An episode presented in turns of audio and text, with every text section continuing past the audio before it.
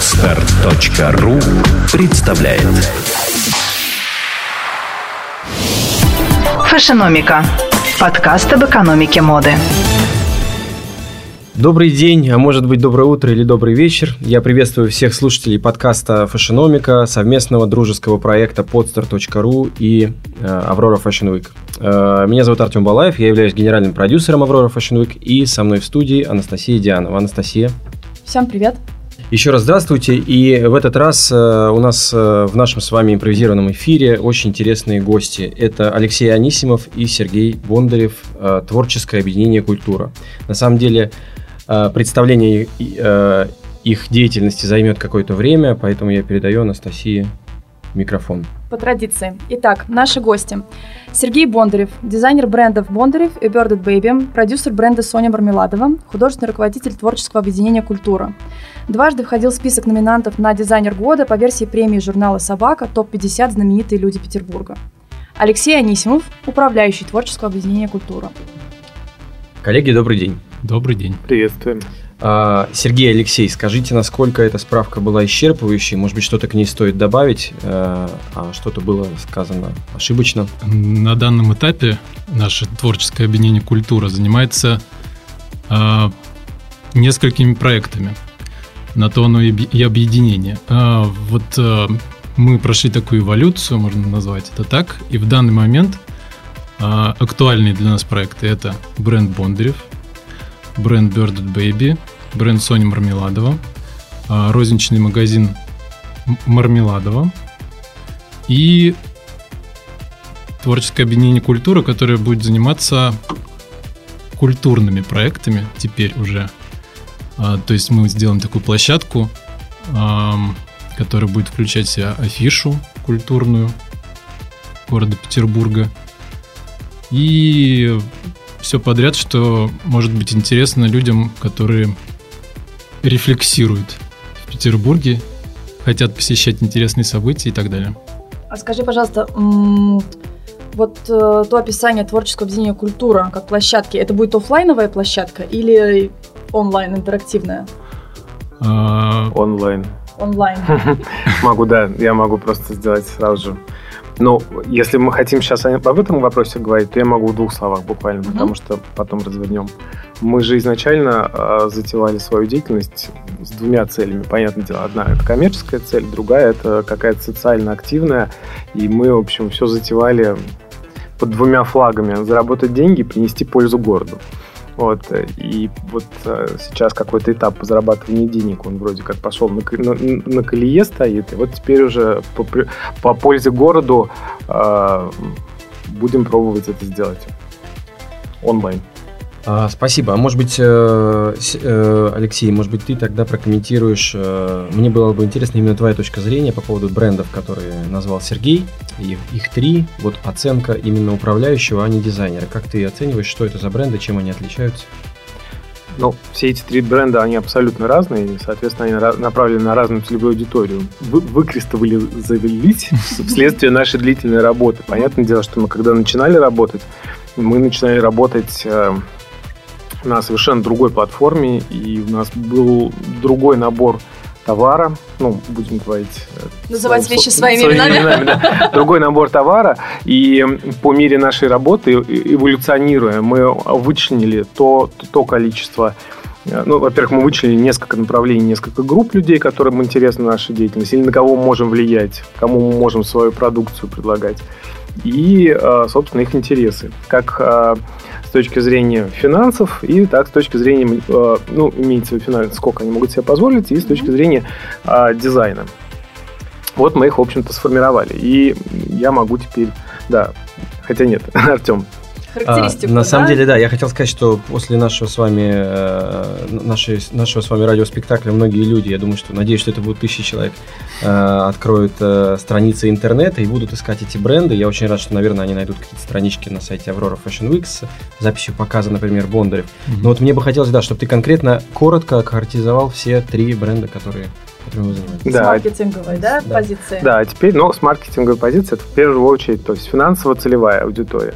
То есть, э, конечно же, ядро, ядро нашего нашей деятельности, это Соня. Это Соня Мармеладова, дизайнер, с которым мы работаем, и которого патронирует Сергей Бондарев, и э, который на данном этапе для нас является максимально коммерчески успешным продуктом в двух по, по двум причинам, может быть, потому что, во-первых, он работает уже да, ну, длительное время, потому что эта целевая аудитория у нас давно уже разрабатывается.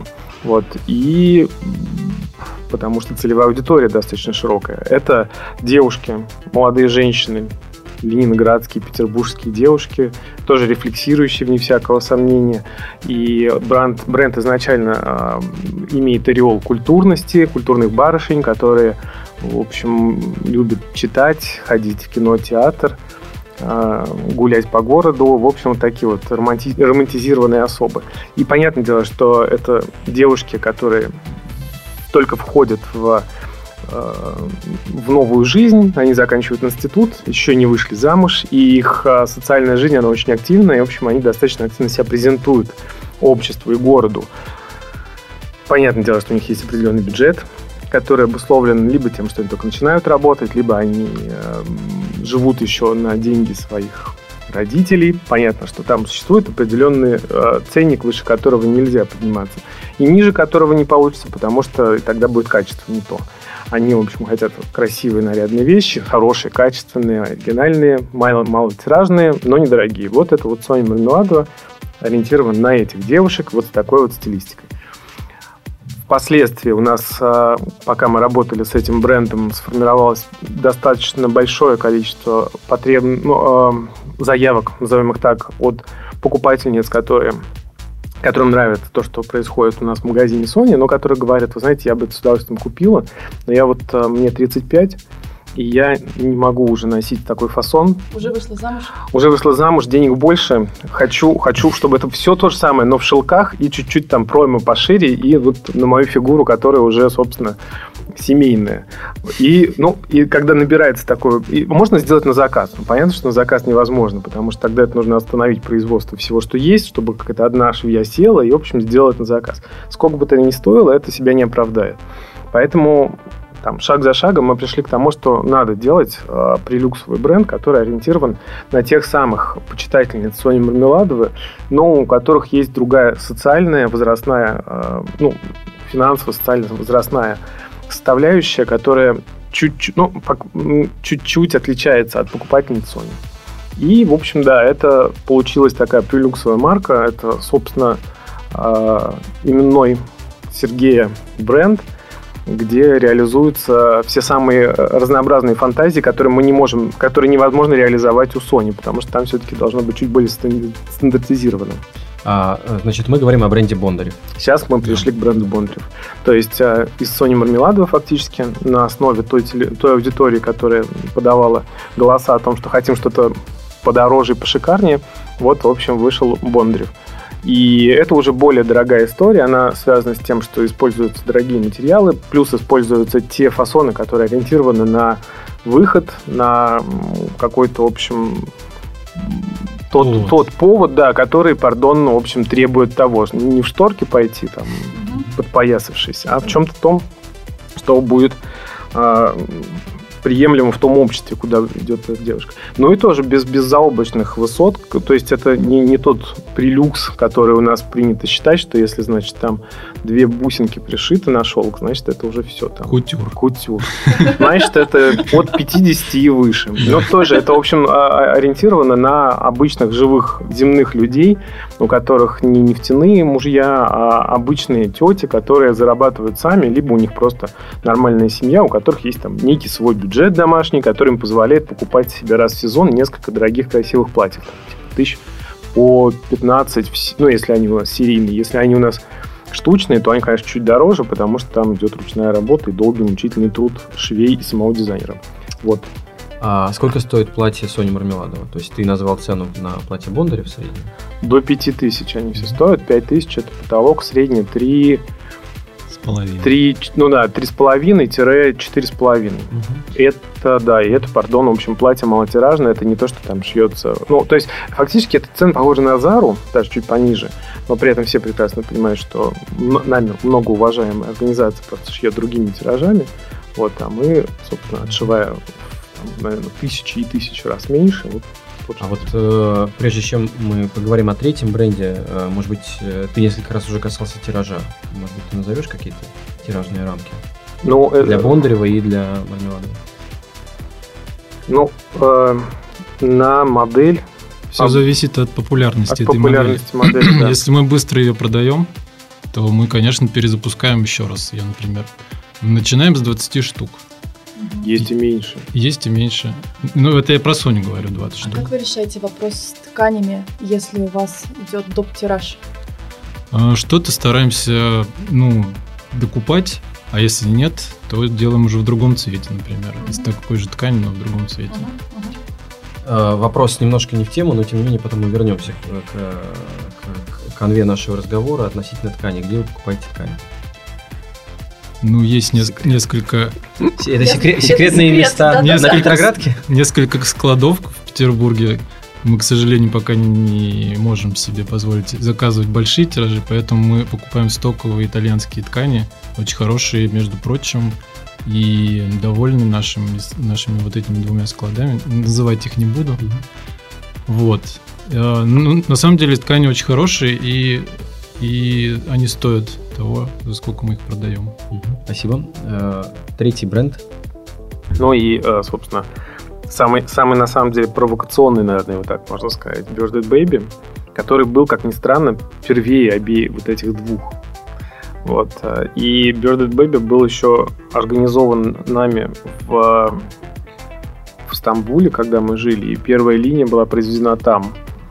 И самое странное, что вот он как раз-таки не был, у него не было э, предварительного серьезного маркетингового, в общем, проработанного плана. Это была такая э, полет фантазии на тему хочется чего-то, чего нету. И как это ни странно, то, в общем, он, он, он очень хорошо сработал. И сейчас я могу его уже описать, ну, с высоты вот там тех лет, когда он существует, пока он существует. Сейчас уже можно его описать э, как молодежный, недорогой, интеллектуальный. интеллектуальный. То есть там, да, в основу задачи это интеллектуаль... интеллектуальность, э, рефлексия э, и провокация. Наверное. Провокация, да. Вот. И там понятно, что отсюда, вот из этих вот всех факторов складывается, собственно, покупатель. Это все-таки молодежь, совсем молодежь, а, с, с яркими внешностями, та, которая ищет себя еще, и вот как раз через одежду она передает э, там, свой протест или еще что-то обществу. А ценовой диапазон Гордо Бэйби? Там все сложно. Там вот нету такого четкого, как, например, вот у, там у Sony, здесь нету четких рамок. Понятное дело, что там есть и очень дешевые вещи, которые ориентированы на просто молодежь, которые, которые и нету других денег, кроме как там тысячу рублей за какую-то яркую футболку. И есть какие-то экстравагантные вещи, стоимость которых высока, но она просто обусловлена сложностью, сложно сочиненностью своего, э, своего кроя, там, или может потому, что мы ее там одну производим, и все, и там больше ее не будет. А, нас слушают не только в Петербурге, и я в связи с этим а, вот о чем подумал. А, мы упомянули Петербург, естественно, упомянули вот сейчас Стамбул. Вы, может быть, попозже немножко расскажете нам о том, как это произошло, что вы начали там выпускать линию Bird Baby. А еще я вспоминаю Екатеринбург, где mm-hmm. мы с Сергеем познакомились. Это было Екатеринбург Fashion Week, и Bird Baby участвовала в неделе моды, да? Да в связи с этим, а, продолжая а, тему городов, каким образом вы видите себя в Москве? Продаетесь ли вы сейчас в Москве?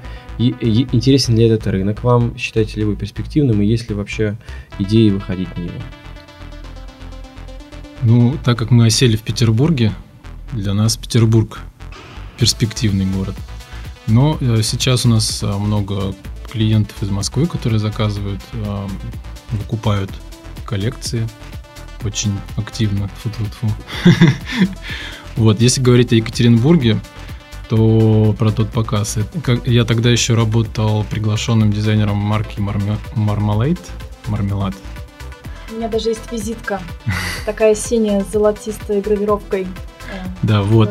И э, это был такой выездной показ. Э, у этой марки были постоянно показаны недели мод в Москве, на РФВ. И мы ездили так как был магазин в Екатеринбурге, Мы ездили туда тоже с показом. Москва, Москва в любом случае коммерчески... Э, ну, возможно, что если бы мы сидели бы в Москве, у нас были бы больше там продажи. Мгм. Сейчас мы сидим в городе э, там, Санкт-Петербурге, в Ленинграде, и у нас здесь, э, понятное дело, прямые продажи высокие. Но с каждым, с каждым сезоном у нас все больше и больше увеличивается количество партнеров, которые нас представляют в Москве. Тут видите еще какая история. Многое зависит, конечно, от производства. В любом случае, мы, если бы могли себе позволить большие объемы производства, то я думаю, что мы были бы очень широко представлены в Москве, и во многих других городах. Тут все связано с, ну, собственно, с а, штукой единицами, которые мы можем выделить на опт и на собственную продажу. Мы шажочек за шажочком увеличиваем собственное производство, и у нас увеличивается возможность для того, чтобы куда-то быть делегированными со своим товаром. Вот на данном этапе у нас сейчас в Москве приблизительно, ну вот сейчас, по крайней мере, по вот этому сезону, осеннему вступающему в жизнь, у нас почти, вот если в штуках, то сравнялось количество продаж по Санкт-Петербургу и по Москве.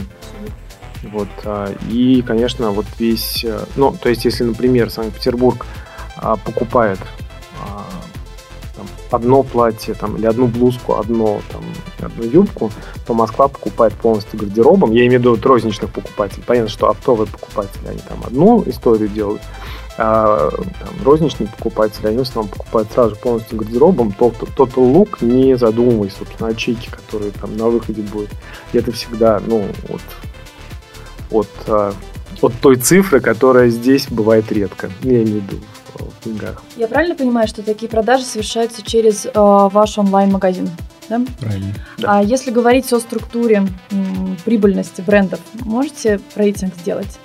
Э, там, самый прибыльный бренд такой-то, на втором месте этот. И завершает тройку. Ну, тут давайте, смотрите, если тут, э, опять же, нужно там, самый прибыльный с точки зрения э, общего кэша, который приносит, или с точки зрения самой прибыли, которую мы в этом имеем. А, Давайте вообще начнем вот с чего. А, Оптовый или розничный бизнес для вас интересней финансово? Сейчас пока что все это время был розничный, потому что, еще раз, все упиралось в объемы производства. Мы не можем, э, так как у нас есть собственный магазин, и он достаточно активно ведет продажи, то все продажи там, там в максимальном количестве процентов, там 70-80 процентов, это наши розничные продажи. И только вот эти 15-20, э, они оптовые. Мы бы, конечно, были... Ну, и понятно, что с точки зрения нормы прибыли собственные розничные, они выше всегда. Потому что там еще есть собственная розничная наценка и так далее. Вот. А другая экономика жизни. Когда ты выходишь на, дру- на другие объемы производства, там дру- д- д- другой расчет и другие копейки считаются. И сейчас пока что мы только движемся к тому, чтобы оптовые продажи стали для нас так же важны, как и собственные розничные. Я понял, но э, мне интересно твое мнение, Алексей. Я все-таки считаю, что если говорить про масштабируемость бизнеса, его, ну, такой э, серьезный рост, то он скорее может быть связан все-таки не с розницей, а с оптом. Как ты считаешь? Я могу ошибаться, все-таки это ваш бизнес, но вот мне со стороны таким образом кажется. Как ты считаешь? Ну, вот если обратиться к опыту а, тех, на кого мы хотели бы ориентироваться, то они занимаются собственной розницей. Н- Ну, не ли- называйте эти имена. Не, ну я имею в виду мировые бренды. То есть я среди, среди коллег по цеху в нашей стране, к сожалению, не вижу никого, кто мог бы, в общем, похвастаться ну, каким-то каким адекватным э, ростом экономическим и что-то такое. Понятное дело, потому что все завязано на других бюджетах. Только, пардон, у нас есть несколько, э, несколько брендов, которые на родительские деньги сделаны, но там, не знаю, мне кажется, пло- плохо с дизайном и не так хорошо с продажами. В общем, розницу мы открывали оптом, не очень хотят работать. С оптом тяжело, потому что ты никогда не знаешь, как тебя будут продавать.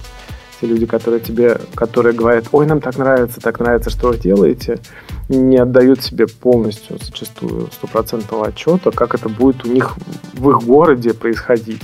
И понятное дело, что если Соня Мармеладова такие там конфитюрные платьица, и она привозит это в свой Саратов, и ей это так нравится, а тетям-то нужно там стразы, ну, в общем, и есть конфликт интересов тогда. Вот. А если мы приходим в Саратов, то мы, если мы пойдем в Саратов, то мы будем знать, кого там надо искать, чтобы эти платьица продавать. Я понял, спасибо. А, и давай тогда вернемся к вопросу о рейтинге э, прибыли по вашим брендам. Все-таки что больше приносит? Интеллектуальная молодежная мода или, или конфитюрные платья, или все-таки более... Замужние женщины. Ну, как Алексей уже начал говорить, а, пока Sony лидирует у нас, потому что уже аудитория собрана, она вся уже подготовлена, знает, что ждать, знает эти уже какой размер брать и знает качество и что это будет долго носиться и Но вот. А, а, так как Бондарев а, был запущен только прошлой весной, этой весной, а, поэтому он еще не набрал такую широкую аудиторию, да и а, в Петербурге не так много людей, которые могут расстаться с большой суммой Мгм. за шикарные платья. А сколько существует бренд Сони Мармеладова в годах? Сколько лет? Ну, официально у нас 2010. 2009 Ну, в конце 2009, но э, если говорить там о каких-то первых попытках и первых каких-то стежках, то это ко- конец 2009. Слушайте, ну вы огромную работу, мне кажется, проделали просто потому, что я сейчас очень удивилась, услышав цифру 2010. Мне кажется, ему лет 5-6 я бы вот так вот оценила. У нас похожая история с Aurora Fashion Week, когда я говорю, что у нас э, бренду Aurora Fashion Week два года, и что первая Аврора прошла в мае 2010 никто не верит. Все думают, что это уже там, ну, какое-то больше время. И вот, э, на уже самом деле, не- похожая история. А я хотела бы вернуться к чуть назад и э, вернуться к твоему, Алексей, рассуждению по поводу того, что вы хотите, вам ближе по бизнес-модели, развивать собственную розничную сеть. Но ведь это требует гораздо, гораздо больших инвестиций. Э, Вы к ним готовы, если вы приемлете для себя такую бизнес-модель? Это ваш следующий шаг? У нас случилось несколько ошибок за последнее время, как и у многих, наверное, кто, в общем, не делает шагов, тут не делает ошибок. И мы на данном этапе э, пребываем в состоянии анализа. То есть я не скажу, что у нас э, в любом случае следующий шаг точно запланирован, и это будет розница, или это будет... Мы, в общем, сейчас обратно вернулись к эволюционной модели развития, какая у нас и была первые два года, первые три года жизни. Вот. И мы сейчас, э, опять-таки, наша основная и первая задача – это увеличить производство. Потому что в зависимости от того, какие у нас могут быть возможности с точки зрения производства, мы будем понимать, какие у нас возможности с точки зрения продаж. Сейчас все, я думаю, многие об этом, ну, как бы многие дизайнеры в том числе, вам об этом многократно потом повторят. Производство – это проблема номер один, которая существует у нас. И, в общем, будем ждать. Не могу сказать, понятно, что по прибыльности собственная розница всегда прибыльнее. Если ты понимаешь, как ее построить, то норма прибыли там выше. Ты можешь контролировать происходящее у тебя на территории магазина. А оптовые покупатели, просто оптовые, не франчайзеры, они, понятное дело, тобой не контролируются, и эти продажи, их невозможно прогнозировать. Там бабах, непонятно, что там у нее произошло в ее городе, аренду ей закрыли, и вот она у тебя не покупает, а ты вот тут произвел на нее. И вот этот вот а, диссонанс неопределенности, он достаточно мрачный. Ф- Франшиза, конечно, спасает, и все ей пользуются в последнее время, но для франшизы там другие тоже законы. И, ну, я не знаю ни одного, собственно, русского дизайнера, который по франшизе хоть что-то смог бы продать. Ну, кроме, по-моему, там э, делюксовые наши бренды, которые там с конца 90-х существуют, там Юдашкин, Такие еще- как, да? Юдашкин, по-моему, франшизу вовсю... Джинс.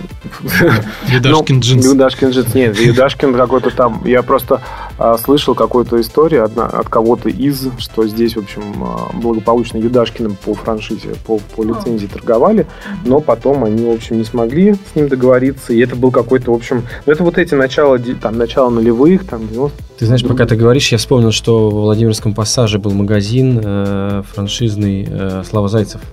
Вот. Ну вот эти дяди, которые, у которых в какой-то момент была невообразимая популярность, ноль, а, ноль конкуренции и много денег. Понятное дело, что они, в общем, это все.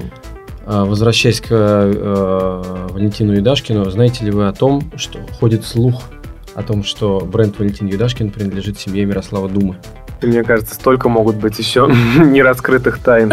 Ну, на самом деле, это просто классная история. Мне кажется, что все, к чему прикасается Мирослава, имеет э, очень позитивный, яркий, современный антураж и такой э, классический, скажем так, модный дом, как Валентин Юдашкин. Мне кажется, если бы это было правда, это было бы здорово. И э, вот тоже раскрою небольшой секрет. Мы много...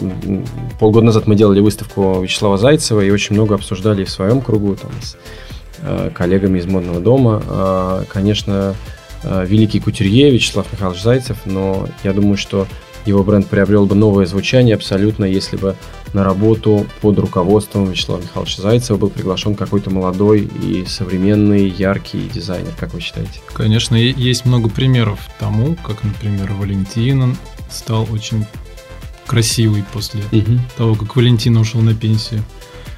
Э, ну и, и в Сен-Лоран, и если бы у нас такое случилось, я думаю, тоже пошло бы на пользу бренду не только в маркетинговом, но и в плане дизайна и новой аудитории. Сергей, если мы правильно помним, то ты создавал в качестве дизайнера э, три сезонные коллекции для бренда Violet, который, в свою очередь, э, принадлежит чудесному петербургскому бренду Extra. Так да, ли это? Да. Это были три коллекции подряд, да, выпущенные сезонные? Ну, было, была сначала одна. Угу. После меня была Женя Мал, э, Малыгина, Пиросмани.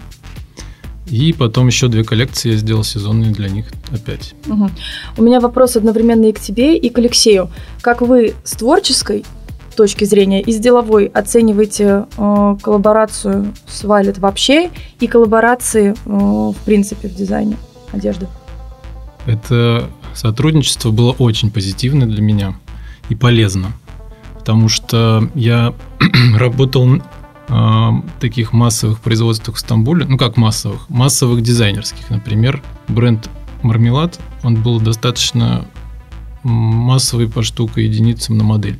Например, там 200-300 штук на модель выпускали. 150, так, в среднем. То же самое делает бренд Violet. Но это все происходит в России, в Петербурге. И это было очень интересно и позитивно, и я ну, узнал много нового для себя, как это в России делается. Вот. И результат очень понравился всем, не только мне, но и покупателям, что было вдвойне приятно. я до сих пор встречаю людей в этой одежде везде. Это было ярко, действительно. Можно попутный вопрос, а зачем экстра сезонные коллекции? Учитывая, что у них свое производство, учитывая их объемы, зачем в принципе делать коллекции сезон в сезон, если ты можешь управлять и свои розничные магазины, если ты можешь делать коллекцию каждую неделю? Ну, так уж повелось, что есть у нас сезоны, есть лето, есть зима, и они отличаются по ассортименту между собой. Но а, эту вот коллаборационную э, идею они делают для того, что, ну, они вообще позиционируют этот бренд Violet как а, масс-маркет от дизайнеров. Например, как Кейт Мосс ну нет, Кейт Мосс плохой пример. Для топ-шоп. Марни для H&M. Да, да, Марни для H&M. Вот это у нас то же самое Бондарев для Вайлет. Или Леонид Алексеев для Вайлет. И э, коллекция была названа как в продажу она поступила? Как э, Violet by Бондарев, Бондарев. и Birded Baby. А насколько важно в принятии положительного решения о сотрудничестве было то, что, если я правильно понимаю, Birded Baby и Extra, Violet идеологически имеют схожую платформу. Да. Важно. Да. Угу. Алексей, а с точки зрения финансовых, финансовой составляющей, как ты расцениваешь коллаборации, насколько они ну, она тут двусторонняя же, mm-hmm. понятно, что с нашей стороны и со стороны Сергея. Ну, со стороны, пардон, экстра. Mm-hmm. Сергей Скрибо. Да, да, да. И тут, наверное, конечно, его в первую очередь надо спросить о, о, о, о логичности коллаборации, потому что понятно, что инвестиционный пакет на производство он у производителя. Вот, и вернул ли он свои инвестиции, это к нему уже вопрос. Вот, а с нашей точки зрения, ну, не знаю, не буду открывать секретов, какая, какие у нас были э, условия взаимоотношений, потому что, может быть, э, у экстра это тоже секрет. Да. То есть, э, на самом деле, я хотел спросить про деньги прямо, но раз вы не будете открывать условия, может быть, вы хотя бы раскроете, это был какой-то гонорар или да. это был процент? Гонорар. Или... Просто гонорар. Да. Угу. Есть такая традиционная тема, очень любят э, рассуждать во всех интервью об успешных проектах. А mm-hmm. мне, я как-то прочитал в какой-то книжке, что Например, в Америке в, э, в бизнес большой очень любят брать людей с негативным опытом, э, с неудачным опытом стартапов. Угу. Потому что считается, что если человек сделал крутой стартап, и он выстрелил, и человек заработал миллионы, значит, ну, ему повезло, у него была какая-то сверхидея, ему угу. что-то пришло в голову.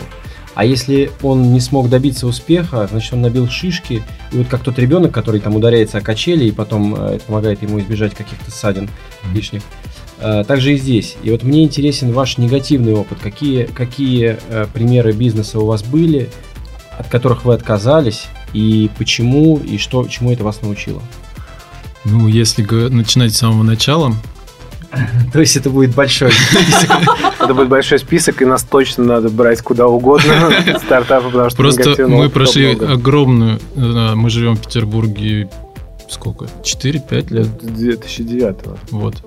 Мы прошли огромный эволюционный путь. Начинали с шоурума «Культура» квартирного, который перерос в магазин «Мармелад», где мы продавали бренд «Мармелад» и дизайнеров русских. Потом это все переросло в пространство «Культура», которое концепт-стором являлось уже, продавала более концептуальных дизайнеров, чем наш дизайнерский масс-маркет. Вот. А после чего сейчас мы пришли к тому, что мы выпускаем только свои бренды и только их продаем. Вот основной итог. Да, основной итог. Не берите ничего у других.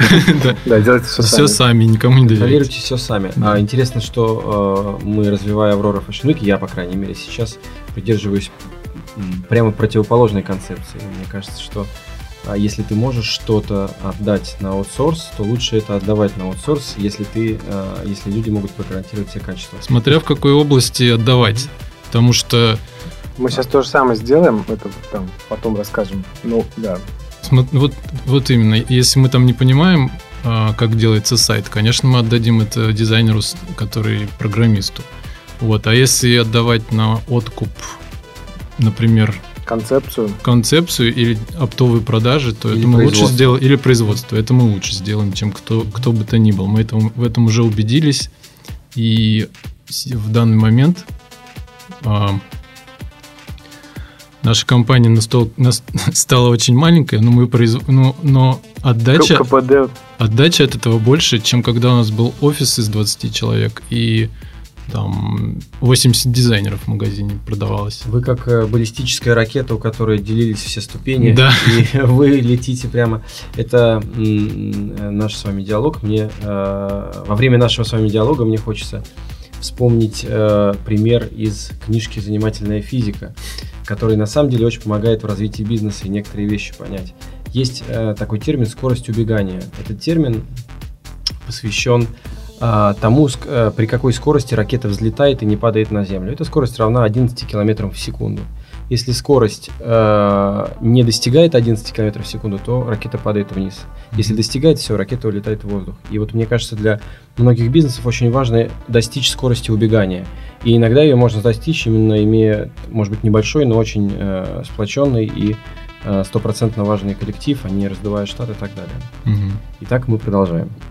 Сколько сейчас человек работает в вашей команде и какое распределение обязанностей есть внутри? А, если говорить о офисе, то это 4 человека. Я, Алексей, а, ассистент-помощник моя и ассистент-помощник его, который является администратором нашего магазина. Вот. А потом у нас около 10 швей портных, которые сами краят и шьют. И, и 5 продавцов, которые работают в магазине. Вот, это весь наш штат, больше у нас никого нет на данный момент. И мы очень рады этому. А в какой-то момент при максимальном количестве у нас было больше 50. У нас был директор по персоналу, который занимался набором и тренингами. У нас были там, типа, почти два десятка менеджеров, ну, не два десятка, но десяток точно менеджеров, которые занимались обслуживанием вот как раз-таки привлеченных дизайнеров, у нас был секретарь, у нас был там айтишник, у нас было, в общем, такое количество сотрудников, и это все был какой-то бесконечно бурлящий процесс с, с, с неуклонно снижающимся КПД от всей этой команды, и после этого, в общем, было такое э, двухкратная чистка, то есть у нас был сумасшедший рост с невероятным набором персонала, полный потери контроля за ним, полным увольнением всех набором следующих. И такой, типа, вот сейчас такой а, все меньше и меньше и меньше мы уже тратим времени и сил на это, потому что вот все, все лучше и лучше. Все меньше да лучше остаются у нас люди. Скажи, пожалуйста, а вот такой сначала стремительный рост и потом вот эти вот зачистки массовые, а, по вашему мнению, сейчас, оглядываясь назад, с чем были связаны? С тем, что вы не смогли организовать правильный менеджмент, организовать правильный контроль, или все-таки с человеческим ресурсом и условно невысокими профессиональными компетенциями тех людей, которые приходят работать в индустрии? Несколько факторов одновременно. Один из них это тот самый, о котором мы говорили, это отрицательные опыты. Мы же тоже, на самом деле, говоря об эволюционном развитии, мы тоже делали ошибки в своих, а, в своих шагах. И когда мы там, у нас было несколько стратегически положительных шагов, вокруг которых мы продолжаем вот, наращивать нашу жизнь. А помимо этого мы делали эксперименты, мы пробовали и думали, а вот еще один проект сделаем, а вот такой проект сделаем. И если говорить вообще о проектах, которые негативно, от которых мы отказались, их было очень много. Они даже имеют имена. У нас была идея создания а, отдельного профильного магазина аксессуаров «Клатч» который просуществовал пару-тройку месяцев, но мы поняли, что нам просто не набрать продукции. Это сейчас вот там сделай клич, и вот каждый, каждый прибежит... Получишь клатч. Клатч, да. С клатчем прибежит. Да, и каждый прибежит с клатчем. С питоновым, с, с тряпочным, с нарисованным. Mm-hmm. В общем, а вот там вот как раз 2000, там, начало 10-го, это, в общем, днем с огнем. Их было там десяток этих людей, которые производили. Но, в общем, все равно продукции не хватало на то, чтобы создать отдельный проект. Потом была идея сделать а, такую типа фривольно, фривольную историю с одеждой, потому что сложно всегда объединить. Понятно, что дизайнеров много, их начинаешь набирать, а они там один занимается какими-то там штучками, дрючками там для каких-то а, там, не знаю... Оргий. Да, да, да. Вот. Потом, а кто-то делает какие-то сертики для офиса. И странно, когда это все в одном пространстве. Решили разделить тоже. Сделали такой проект «Бурлеск» вот, который тоже, в общем, не сложился. И, но там уже включились э, вполне, вполне зак- такие законы обычные, когда не хватало человеческого ресурса, мы физически, ну, то есть мы увеличивали количество проектов, а управлять ими, в любом случае, мы-то оставались одни и те же, и управление ими э, мы пытались делегировать. А люди, которых мы привлекали к этому, не были, там, грубо говоря, не имели опыта э, работы в нашей организации, не понимали, чего мы от них хотим. Э, организация существует, существуют э, там ежедневные, ежедневные процессы по управлению, чтобы все не развалилось, и в то же время развитие новых проектов. И это такая сложная история. Мы, конечно, тоже в, в данном случае там ошибок наделали, но у нас были идеи, когда мы брали там специальных людей, которые вроде должны персоналом заниматься тоже что-то не сработало. Понятно, что, в общем, это В итоге ком... пришлось все сам, да, самим да, доделывать. Самим доделать. Короче, это комплекс, а, комплекс ошибок, и наших ошибок, и тех людей, которых мы привлекали. Плюс, а, ну, нельзя отрицать внешних факторов, потому что в городе все равно что-то происходит и что-то изменяется. Увеличивается конкуренция увеличивается количество предложений. Пардон, открылись несколько новых торговых центров недалеко от нас, и мы четко почувствовали их влияние. Вот в день, когда открылись эти торговые центры, у нас из покупателей, ну, то есть у нас перестали ходить покупатели в том объеме, которые они ходили, но, в общем, были те покупатели, которые шли оттуда уже с пакетиками. Ну, этих торговых центров. И мы очень четко почувствовали. В общем, снижение, снижение прибыльности и увеличение наших накладных и ресурсных затрат. В общем, вот они и проблемы. Потом пришлось от всех этих проблем как можно быстрее отказываться. И мы как раз так и начали сбрасывать свои, свои ступени ракетные. Понятно. Я, наверное, задам вопрос, который э, станет э, символом нач- конца нашего, э, нашего диалога. А, и традиционный вопрос, который мы задаем в конце э, нашей программы, нашего радиоспектакля. А, Этот вопрос касается ваших перспектив. Наверное, этот вопрос будет к Алексею прежде всего. Мне интересно было бы его мнение услышать. А, Назови, пожалуйста, ваши э, ближайшие краткосрочные перспективы. На что вы рассчитываете в среднесрочном плане и долгосрочной перспективе? Краткосрочно это, конечно же, э, хорошо отработать сезон, который, который начинается. Номер один. Номер два, это среднесрочные, это все-таки активное развитие нашего производства. Мы очень-очень-очень а, на этом сейчас будем сосредотачиваться, потому что все, о чем мы с вами говорим, все наши мечты, они в любом случае, в нашем случае будут только строиться на объеме наших товарных запасов. Ну а дальносрочные перспективы, это, конечно же, а, развитие бренда Бондарев, потому что сейчас а, он только на старте, можно сказать. Думаем о следующем сезоне уже, мы потому что сейчас сделали лукбук этого, и все выдохнули, и теперь э, вот Сергей, наверное, два слова скажет о том, чего, чего нас ожидает с точки зрения дизайна по этому направлению.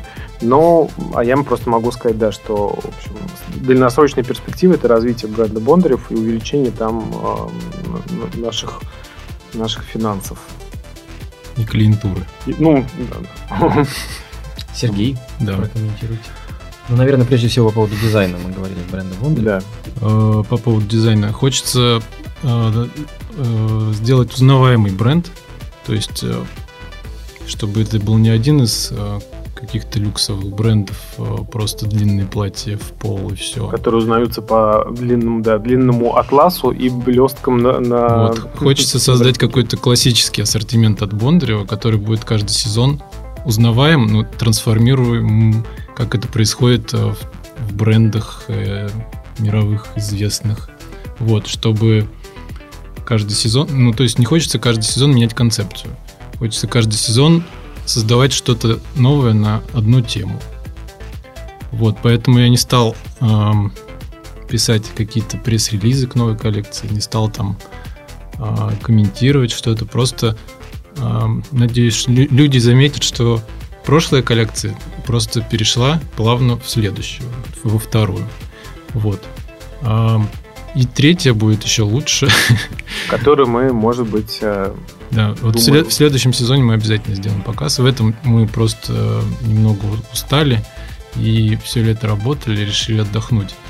А, так как показ много сил отнимает. И а, средств. И средств. Мы подготовимся к следующему сезону и сделаем такой праздник для наших. Прошлый показ был очень а, обхвален нашими клиентами. Все были так довольны. и прессой. Надо сказать, что показ прошел на Аврора Fashion Week, поэтому не очень приятны ваши слова. Но на самом деле я вел не к этому. Буквально последний вопрос касается вот э, такого маркетингового аспекта э, нашего разговора последнего. Не кажется ли вам, что... э, да, я понимаю, что показ отнимает много сил, ну и финансов, но не кажется ли вам, что нужно сохранить какую-то пиар-активность и, может быть, сделать какой-то коктейль, какую-то мини-презентацию, может быть, на площадке магазина и каким-то образом э, представить коллекцию, маркировать э, начало продаж или презентацию. Мне интересно ваше мнение. А, Если говорить о презентации новой коллекции, этого лукбука было достаточно. Да. В нашем случае это правда. А, в, этот, в этот раз, да, потому что воспоминания от прошлого показа еще свежи у всех. И нельзя делать показ и на следующий день продавать эти вещи в магазине. А- а, по идее. Ну, чаще всего у русских дизайнеров так и происходит. Вот. Мы пока не можем загадывать на сезон вперед, поэтому... а, поэтому после показа сразу несем все в магазин. Да, еще вот по поводу маркетинговой активности, мы вот м, вне всякого сомнения согласны с тем, что да, по идее нужно обновлять себе какую-то информацию для покупателей, но мы вот в данном случае решили сделать по-другому. Мы решили, что так как первое впечатление было очень хорошим, мы не хотим, чтобы а, второ... ну, мы прекрасно понимаем, что вот эта вторая коллекция, она, ну, она не является чем-то а, еще раз таким взрывным и чем-то таким, что похоже на фейерверк, и все опять будут только плескать. Она такая, в общем, спокойная с точки зрения, ну, э, как Сергей сказал, такая плавно перетекающая. И дабы не смывать вот этого ощущения восторга, мы не хотим э, превращать презентацию как в спам. Типа, посмотрите, мы тут еще две юбки сшили. Мы хотим сделать такое что-то, что будет вот воспринято как еще раз один фейерверк, и вот туда, придя все, все скажут, точно, не зря ждали. Ну, это отличный комментарий, он мне интересен как пиарщику, и я думаю, что это прекрасная нота для окончания нашего разговора. Mm-hmm. Спасибо, Сергей, спасибо, Алексей, Анастасия. Спасибо. Спасибо вам. И спасибо вам, что пригласили, правда. Спасибо вам, что пришли. Пока. До встречи. Сделано на podster.ru Скачать другие выпуски подкаста вы можете на podster.ru